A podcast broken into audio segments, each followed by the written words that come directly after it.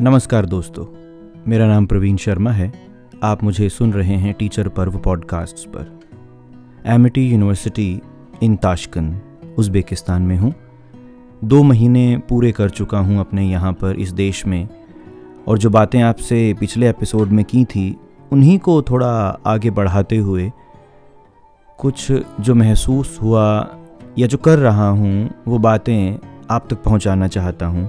अभी यूट्यूब पर पंकज त्रिपाठी और जाकिर खान का एक इंटरव्यू देख रहा था।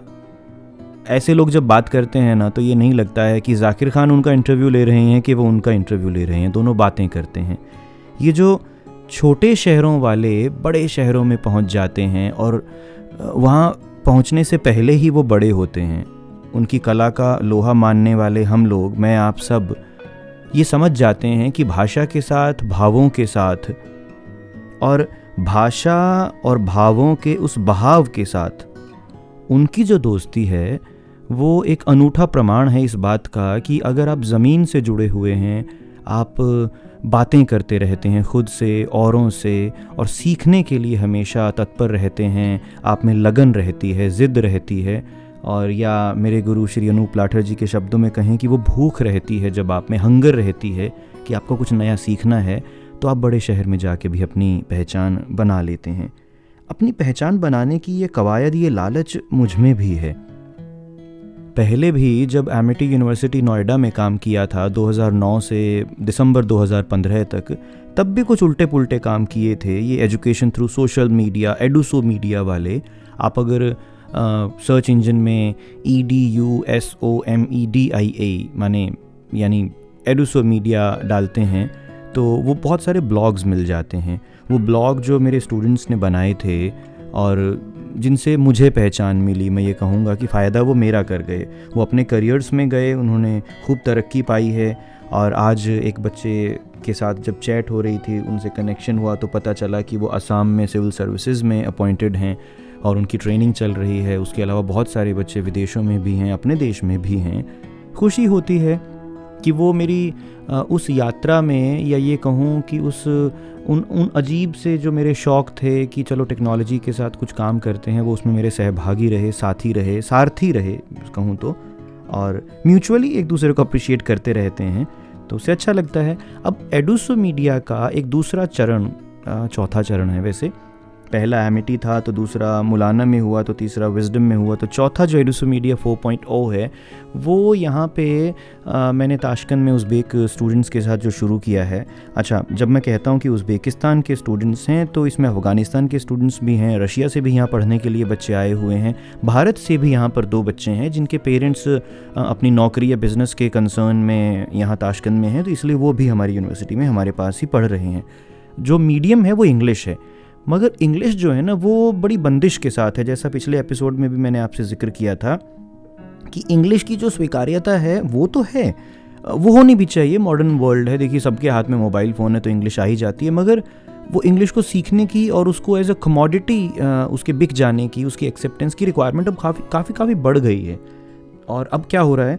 हम जब ग्यारहवीं के बाद इन बच्चों को इंग्लिश पढ़ा रहे हैं तो एक महसूस होता है कि अगर इनको ट्रेडिशनल ग्रामर, जो वही परंपरागत तरीका है ना, वही जो अपने इंडिया में हम कहें कि नाउन ये है, प्रोनाउन ये है, उन, उनकी डेफिनेशंस दे दें तो लगता है कि इन्हें टीचर थोड़े ना बनाना है।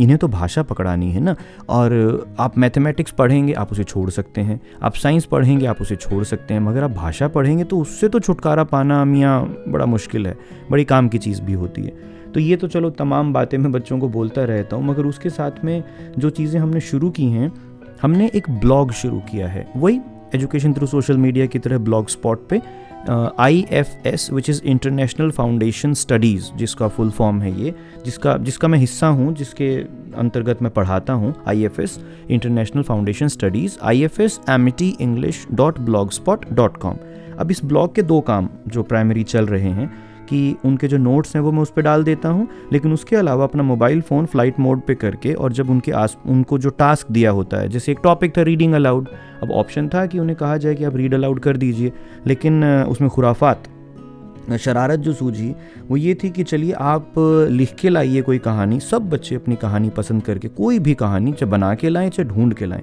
आप लिख के लाएँ और उसे कक्षा में क्लास में पढ़ें।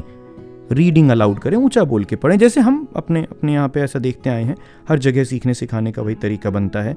तो उन बच्चों ने जब उसको पढ़ना शुरू किया और साथ में मैंने मोबाइल फ़ोन से उसको रिकॉर्डिंग शुरू की तो मुझे लगा, और उससे पहले ही जब विजुलाइज़ किया कि अगर ये एक्टिविटी करनी है तो इसका प्लान इसका रिज़ल्ट क्या होगा तो मुझे ब्लॉग पे पॉडकास्ट लाने थे। तो उसमें बड़ा आसान सा तरीका ये रहा कि पहले इंट्रोडक्शन दी, मैं खुद एक एंकर की तरह मैंने बोलना शुरू किया और उसके बाद मैं बच्चों को एक एक करके उनसे, उनके पास मोबाइल लेके जाता रहा और वो बोलते रहे। आप उन पॉडकास्ट को जब सुनेंगे स्पॉटिफाई पे, अगर आप लर्निंग रेडियो स्पॉटिफाई या एप्पल पे एप्पल पॉडकास्ट पे इन पर ढूंढेंगे तो आप उन एपिसोड्स को सुन भी सकते हो। और मैं चाहूँगा कि आप सुने। मेरी ये रिक्वेस्ट मेरा ये अनुरोध है कि आप उनमें से कुछ एपिसोड्स को फेसबुक लिंकडिन ट्विटर इंस्टाग्राम के ज़रिए जहाँ भी आप जुड़े हुए हैं, आप उसे सुनेंगे। तो एक तसली सी मुझे मिलेगी कि मैं सही गलत का तो सवाल आपसे नहीं करूँगा मगर आ, मुझे ये महसूस होना बड़ा ज़रूरी लगता है कि एक टीचर के ज़रिए अभी जो मैंने आपसे पंकज त्रिपाठी का और जाकिर खान का ज़िक्र किया तो वो क्राफ्ट की बात कर रहे थे कि आपको अपना क्राफ्ट डिस्कवर भी करना होता है और बढ़ाना भी होता है। टीचिंग एक क्राफ्ट है एक कला है। मुझे लगता है कि मैं कहीं पर भी हूँ अपने देश में हूँ, देश से बाहर हूँ, छोटे शहर में हूँ, मान लीजिए कुरुक्षेत्र को मैं एक बार के लिए छोटा शहर कह भी दूँ और या दिल्ली में हूँ या ताशकंद में हूँ या किसी भी दूसरी जगह पर भविष्य में हूँ अगर किसी भी वजह से तो आपको एज ए टीचर कुछ नया जोड़ना बहुत ज़रूरी है।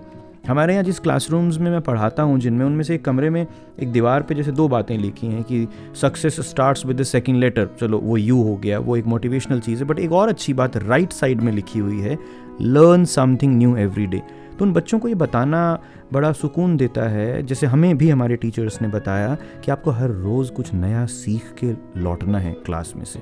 तब जाके लगता है कि हाँ हम आए थे तो जो समय हमने दिया है, वो समय किसी किसी किसी प्रयोग में भी आया है। तो ये पॉडकास्टिंग चल रही है उनके साथ। अभी थोड़ी देर पहले ये ओडेसिटी जो खुला हुआ था, मैं उसमें उन्हीं के एपिसोड को एडिट कर रहा था, पर बीच में वो तलब जो है ना, वो ज़बान पे ही आ गई। फिर टला, फिर कोशिश की कि चलो रहने देते हैं होती रहती हैं बातें लेकिन फिर लगा कि चलिए बात कर ही लेते हैं। इसके अलावा आ, मैं अभी जो आपने म्यूज़िक सुना ना शुरू में ये रिक्टर ट्रायो है इसमें तीन तीन लोग एक पियानो की परफॉर्मेंस जो दे रहे थे ये मुझे देखने का मौका मिला। ये लगभग एक डेढ़ घंटे की परफॉर्मेंस थी। कमाल कमाल का ऑडिटोरियम यहीं पे उज़्बेकिस्तान में ताशकन में ही कमाल की परफॉर्मेंस इसमें ए, एक एक फ़ीमेल की स्ट्रगल किस तरह से वो रिलेशनशिप से स्ट्रगल कर रही है और आज़ादी पाती है वो एक ब्लैक मिरर नाम का परफॉर्मेंस है। अगर आप रिक्टर ट्रायो के नाम से ब्लैक मिरर यूट्यूब पे देखेंगे तो उनकी ये परफॉर्मेंस होते रहते हैं। रशियन आर्टिस्ट हैं और काफ़ी फ़ेमस म्यूज़िशियन भी हैं। उसके अलावा इस दौरान जो जो क्लासेस के अलावा और इसके अलावा जो यहाँ हुआ है भाषा थोड़ी गिनती सीखने की कोशिश की है, जैसे बर, इक्के, ऊँच तौरत ये जैसे एक से लेके दस तक, दस ऑन होता है। और ये सीखने की कोशिश की। उसके अलावा इवेंट्स चल रहे हैं आजकल यूनिवर्सिटी में। वही खुराफातें अपनी कि एक इवेंट सबसे पहले एक्सटेम्प्री हुआ, फिर उनके बाद क्रिएटिव राइटिंग प्रपोज था तो वो हुआ, फिर डिबेट हुई। डिबेट में बच्चों ने बहुत अच्छा बोला। अब अगले बुधवार को, हर वेंसडे को हमने एक इवेंट करना शुरू किया है। उन बच्चों के साथ में ड्रामा का इवेंट है वन एक्ट प्ले जिसमें वो बच्चे एक्ट करेंगे स्टेज पर तो इस तरह की चीज़ें बच्चों के साथ चलो चल रही हैं। खाना खुद बनाने लगा हूँ। इस पिछले एक महीने में पोहा भी बना लिया है। इस पिछले एक महीने में मैं आपको बताऊँ तो उपमा भी कोशिश की है।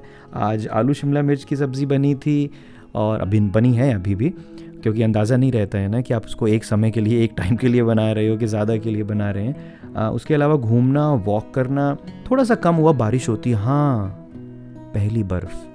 मेरी ज़िंदगी में मैंने पहली बार बर्फ़ को उस, वो जो रूई बोलते हैं ना कि उसकी तरह गिरती है वो तो उनको गिरते हुए देखा। बहुत महीन सी थी अभी, कुछ दिन पहले, तीन दिन, तीन चार दिन पहले ही यूनिवर्सिटी में रहते हुए खिड़की में से जब नज़र आई तो पता चला कि अच्छा बर्फ़ गिर रही है।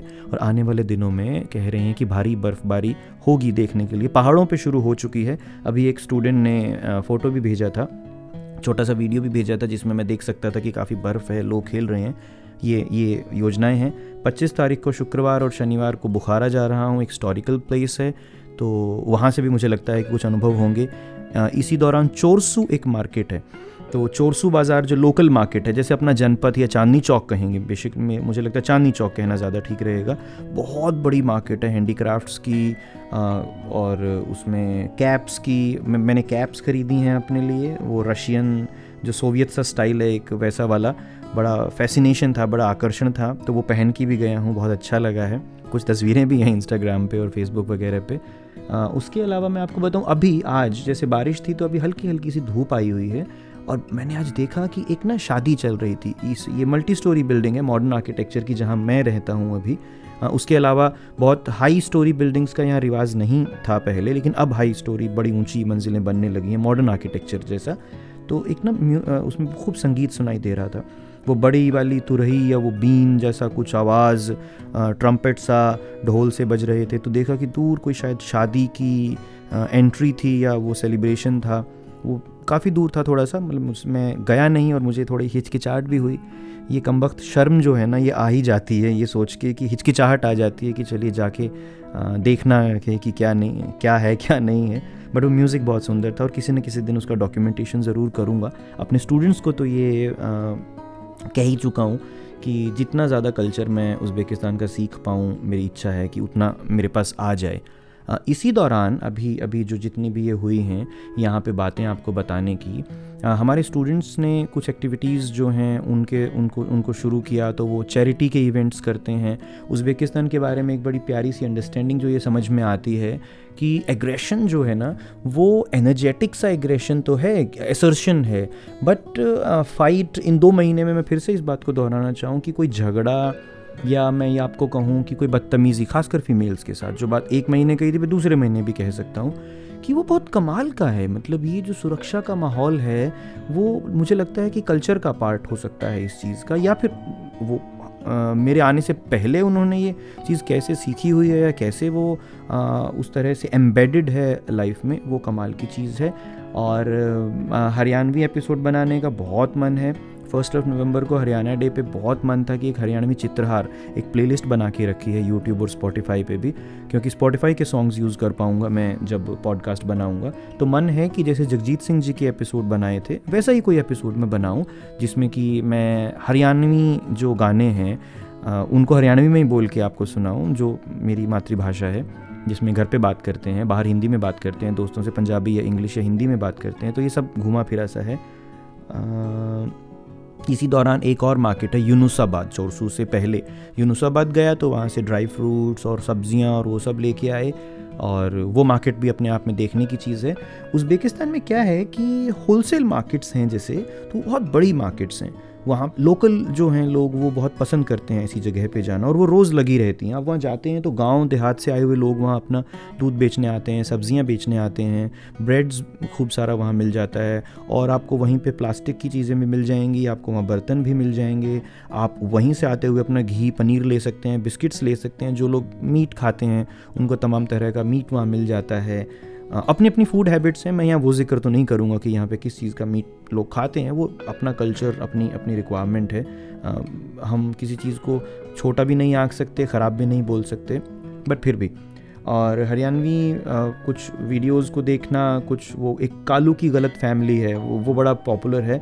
कुछ सॉन्ग्स हैं हरियाणवी जो मैं ज़िक्र नहीं कर रहा हूँ जानबूझ के, ताकि वो एपिसोड जब टीचर पर्व पे ही आए, आप तभी उसे उसे सुन पाएँ। और हाँ मंतव्य, जो छोटा बेटा है, एक साल का हो चुका है वो चलने लगा है। पिछले दो तीन दिन से खबर आ रही है, आज देखा भी है तो वो चल पड़ा है। तो एक, जब एकलव्य चलने लगा था तो मैंने कहा था कि अब बेटा पैरों पे खड़ा हो गया तो मैं रिटायर हो सकता हूँ। तब ये दूसरे वाला भी पैरों पे खड़ा हो गया है तो लगता है कि ज़िम्मेदारी ज़्यादा आ गई है। तो ये री अटायरमेंट सी है आपके आशीर्वाद से वो स्वस्थ रहें, वो पढ़ते रहें, वो सीखें, जितना हो सके वो सीखें। मुझे तो यही लगता है कि शायद एज एज ए पेरेंट हमारी कामयाबी उसी चीज़ में हो सकती है। और मैं आप लोगों से भी ये गुजारिश सी करूँगा कि अभी जैसे बच्चों को क्लासेस में भी बताना पड़ता है ना टीचर टीचर ही होता है। मैं बार बार घुमा के आपको उसी क्लासरूम में ले आता हूँ कि मैं शायद रीडिंग एक चीज़ है जो दुनिया को बचा सकती है। मैं चेहरे पढ़ने की बात नहीं कर रहा हूँ सिर्फ़ किताबों की बात भी नहीं कर रहा हूँ मैं सब चीज़ों की बात कर रहा हूँ। कि आप पढ़ें? लाइफ को पढ़ें एक्सप्रेशंस को पढ़ें चेहरे पढ़ें बट किताबें ज़रूर पढ़ें। लाइब्रेरीज़ की आदत बच्चों को ज़रूर डालें। किताबों में ना पुरानी बुक्स में ना एक एक एक, एक सुगंध होती है एक खुशबू होती है एक बू होती है जो जो आपको एहसास दिलाती है कि ये कब से है। कागज़ों का वो टच बड़ा ज़रूरी है, वो स्पर्श बड़ा ज़रूरी है। कोशिश करें कि बच्चे अब किसी भी देश के हों, किताबें उनके पास पास में पड़ी रहनी चाहिए खिलौनों की तरह। और जिस तरह से हमारा खिलौनों के साथ में लगाव जुड़ जाता है ना, किताबों को भी वैसा खिलौना मान के बच्चों के हाथ में अगर सौंप देंगे तो मुझे लगता है कि उनके पास एक ख़जाना हो जाता है।